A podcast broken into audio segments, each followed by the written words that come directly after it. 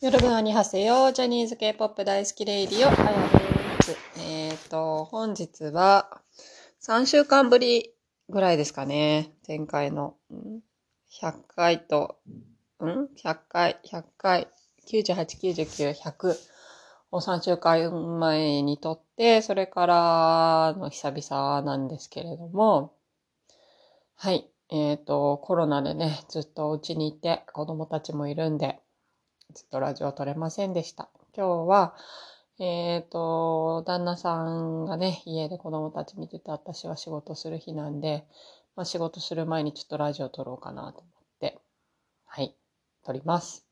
で、今日のタイトルは、ブッダは仏の強火ペンということで、どういうことって感じだと思うんですけど、まあなんかこう時間があるんで、そうそう、仕事って言っても、ほとんど仕事なくて今。まあ皆さんそういう方多いと思うんですけど。そう、私個人で、その観光地に住んでるんで、個人でなんかお土産物作って、お土産屋さんにおろしたりするんで、今全然人が来ないんで、そう、全然仕事になってないんですけど。まあだから、いろいろ家のことやったりしてるんですけど、でまあそういろいろいろ家のことやりながら、いろんなこと考えてて、でまあそういうことを思いついたんで、今日はそのことについて話そうと思うんですけど、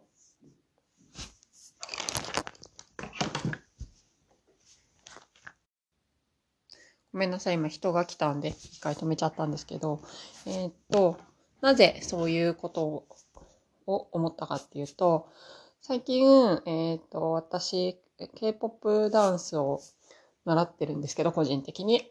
その先生のひろみちゃんが、その私、あやさんの言うことって仏教っぽいよね、みたいなこと言われてて、で、私全然仏教詳しくなくて、で、ひろみちゃんはすごい仏教好きでいろいろなんか本読んだりしてるらしいんですけど、で、っていうのも私最近、えっ、と、自分が段ボールだと思うようにしてて、っていうのも私自己肯定力っていうんですか？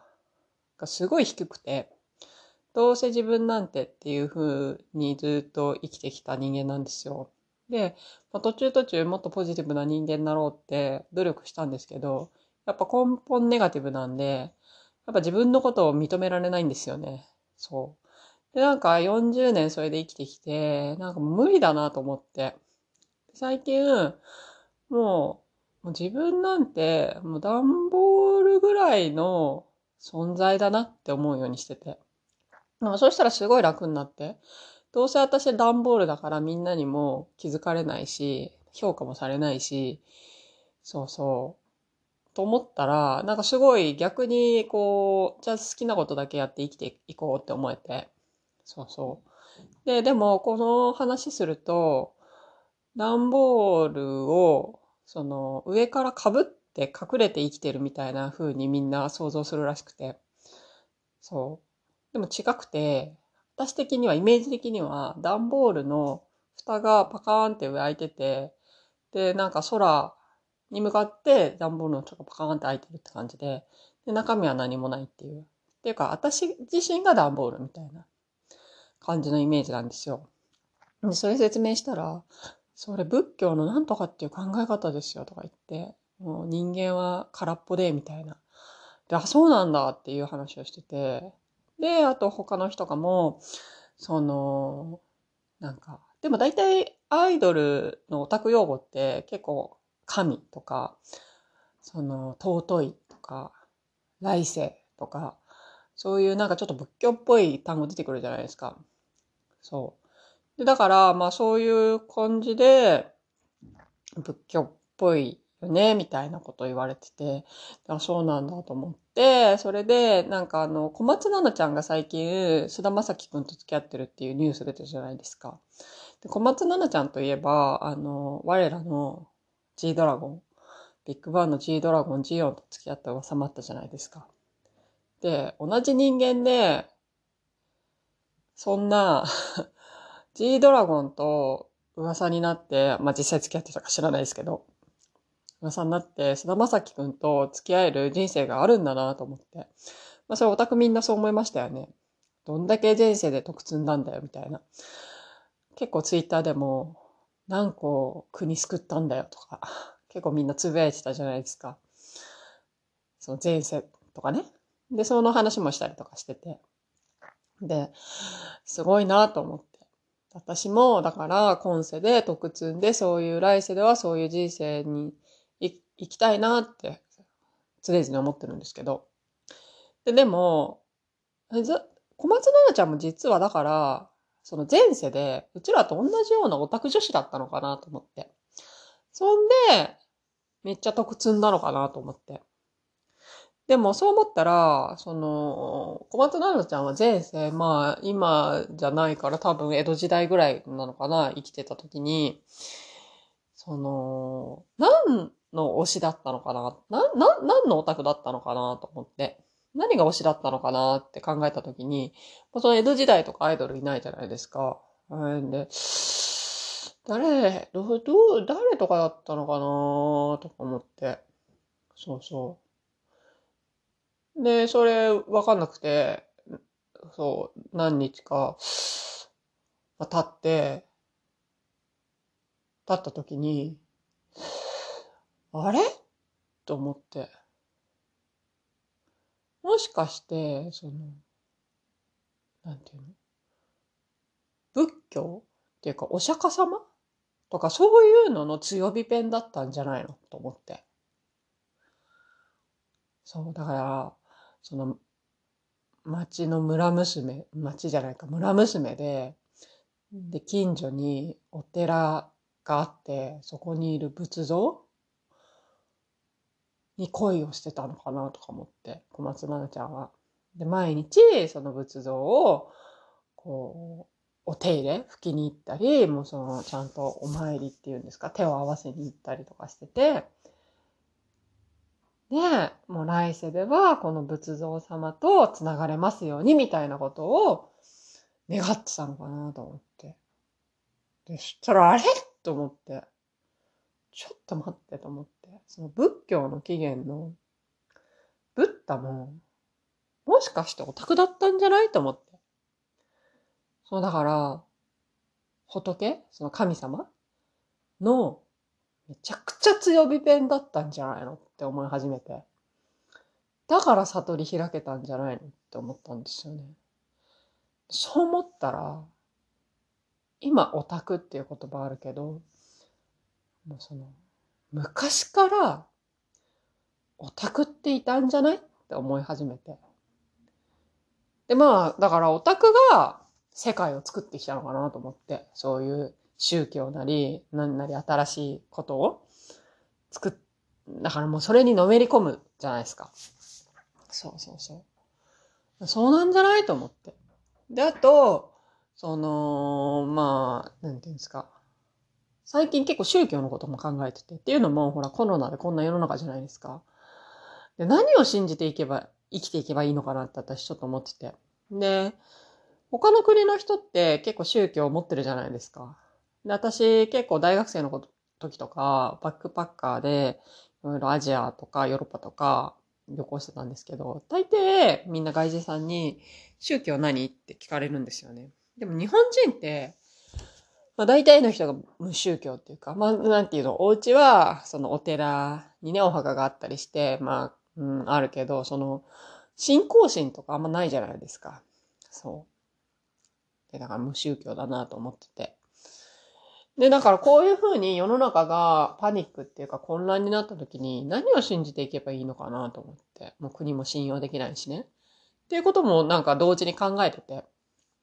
そうそう。だから宗教のことについては結構最近考えてたんですよね。自分は何を信じていこうかなと思って。そう。で、その時に、まあそれでだから、ああ、そっかと思って、そのブッダは仏の強火ペンだったんだなと思って。それで仏教っていう宗教を、悟りを開いてと思って。で、そう思った時に、じゃあ私は、あ、そっかと思って。私は、その、今は、その、NCT リチルっていう、まあ、宗教っていうか、うん、を、だけを信じていけば、生きていけばいいんじゃないかなと思って。だから、ゆうたが V ライブでうがい6回してくださいね。って言ったら、まあ、それを信じるし、そう。あとは、何時に、3時に V ライブやるか見てくださいね。って言ったらもう3時にね、あの、待機するわけですよ。V ライブ見るために。もうそれでいいんじゃないかなと思って。世の中がどうであれ。もうそんなことはどうであれ。そうそう。それだけを信じて日々を生きていけばいいのかなと思って。まあね。かといってね。それだけ信じて働かなかったら死んじゃうんですけど。そうそう。でも、なんかもう世の中で起きてることってもうわけわかんないじゃないですか。そう。だからあんまりそれに振り回されず、自分の推しの言ってることを信じて生きていけばいいのかなと思って。そう、だからこそ、なんか、あ、そっかと思って、日本って無宗教だからこうやってアイドル文化がね、そうそう、こう、広まったのかなとかも思ったりして。まあ、あと電車オタクとかアニメオタクとかもいますけど。そう、だから、その日本におけるオタク文化って無宗教のあれなのかなとか思ったり。そうそう。そういう気づきもあったりしたんですけど。まあこれみんな気づいて、まあ気づいてる人も多いのかもしれないけど、私はなんか、それが腑に落ちたっていうか、そうそうそう。そのブッダが仏の強火ペンっていうのに気づいて、なんか全部がこう、わーって分かった気がして。そうそうそう。そうなんですよね。うん。で、でも、そう思った時に、じゃあその、じゃあアイドルは何の生まれ変わりなのかなと思って。それがまだちょっと分かってないんですよね。だから例えば、その、阿弥陀如来とか、なんとか菩薩とか、そういう仏像の魂が今世で実体を持ったのかなとかも思ったりするんですけど、やっぱりそれだけ拝まれてたりしたら、まあ仏像でも、なんかそういう魂が生まれてくるっていうか、そういうことがあったりして、で、その仏像たちも、ああ、まあなんか人間になってみたいなって思ったのかなと思って。で、それ強く思った仏像の生まれ変わりって生まれ変わりっていうか魂がアイドルになったのかなとか、思ったりしてるんですけど、でもまだこれちょっとまだ腑に落ちてないんですよね。まだなんかちょっと違う、うーん、もっと、ピカーンって光る、こう、あ、これだーって思うことがありそうな気がして。で、あとは、その、ブッダは、その、まあその、仏教っていう悟りを開いたじゃないですか。その仏、神様。でもあれですよね。確か、ブッダの考えって、まあ仏教の考えって、もう何にでも神様が宿るみたいな感じですよね。確か。手塚治虫のブッダをすげえ好きで読んでたんですけども、全部忘れちゃったんですけど、なんか、どんな話だったか。でも確かそんな感じで、死んだ万象じゃないけど、もうあのウサギにもあの草にも神様が宿ってるんだよ、みたいな考え方ですよね。確か。そう、でもそれを強く強く信じて、もうだからそういうことに対しての強火ペンだったっていうか、で、仏教を開いたから、じゃあ私たちに置き換えたら、そのアイドルをこう、強く強く信じて、その先に何があるのかなと思って、何の悟りが開けんのかなっていうのもまだちょっと分かってなくて。そう。で、しかも私、その一つのグループに対してすごくのめり込んだことがなくて、てか多分今後もないと思うんですよね、私は。もう広く浅くっていうか、もう本当にみんなが好きだから、そうそうそうそう。今はイリチェルにこう、こうね、行ってますけど、多分、そ、まあ、だからといってイリチルだけじゃなくて、他のバンタンだって、スキズだって、まあ、ジャニーズも好きだし、そうそうそう。でも、まあ、だから、私で言うところの、まあ、アイドル全体、アイドル業界を愛してる、その先に何が待ってんのかな、みたいな。その悟り？その先の悟りは何なのかなと思って。まあでももしかしたら私にとってはこのラジオなのかなとも思ったりもしたんですけど、でもちょっとそれもまだ腑に落ちてたくて、で、だから、ちょっとこのラジオ聞いて、その、あーって私もそう思ってたって思った人がいて、例えば、その、まあその、その先の悟りを開いた方がいたら、ちょっとなんか、どんなことが先に待ってるのかちょっと聞きたいんですけど、だからちょっと今回の、あの、会員のところにちゃんと自分のツイッター、もう本当は毎回ツイッターのあれ、アカウント載せたいんですけど、すぐ忘れちゃうんですよね。アカウント載せとくんで、もしちょっと心当たりある方は、そのアイドルをこう進行してった先の悟りが何か分かった人がいたら、ちょっとメッセージもらいたいなと思うんですけど。はい。どうですか？皆さん。共感、共感、共感、共感ってかこういうこと思ってました？思ってる人います？そう、だからアイドルが宗教っていうのはみんな思ってるじゃないですか。みんな思ってるって、まあ大抵の人が思ってると思うんですよ。私もそう思ってたし。うん。でもなんか逆、逆っていうか、その、